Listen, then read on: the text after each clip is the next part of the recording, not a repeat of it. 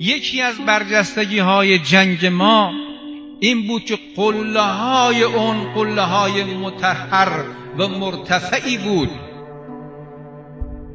اگر قله مرتفع بود دامنه زیبا می شود دامنه سرسبز می شود چشمه های جوشان از دامنه سرازیر می شود این قله برجسته اثر جدی گذاشت. رسول معظم اسلام چند سال کمتر از قریب ده سال حکومت کرد رسمی اما هزاران سال بر دلها جا دارد.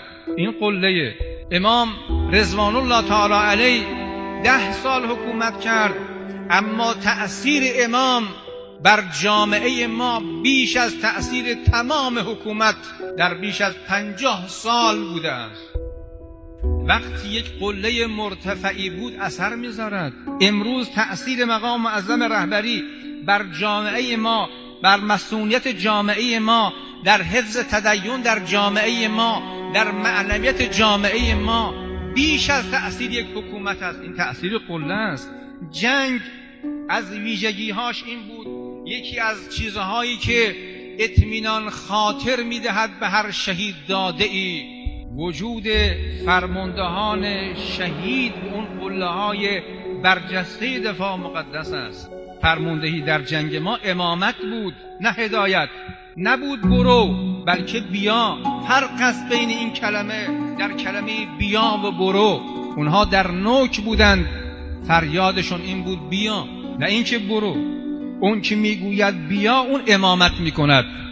فرماندهان ما امامت می‌کردند بر صحنه جنگ. من مثال نمونه می‌زنم خدمت شما. مهدی عادی نبود. این فرمانده شما بود تو صحنه جنگ. وقتی شهید شد توی گودال بود در نوک. بود تو گودال نشست. تو گودال در کنار جاده اماره.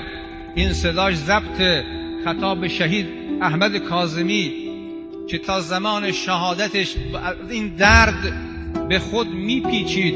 صداش این بود و حرفش این بود احمد بیا اینجا. اینجا من چیزی می‌بینم اگر تو ببینی از اینجا نخواهید رفت.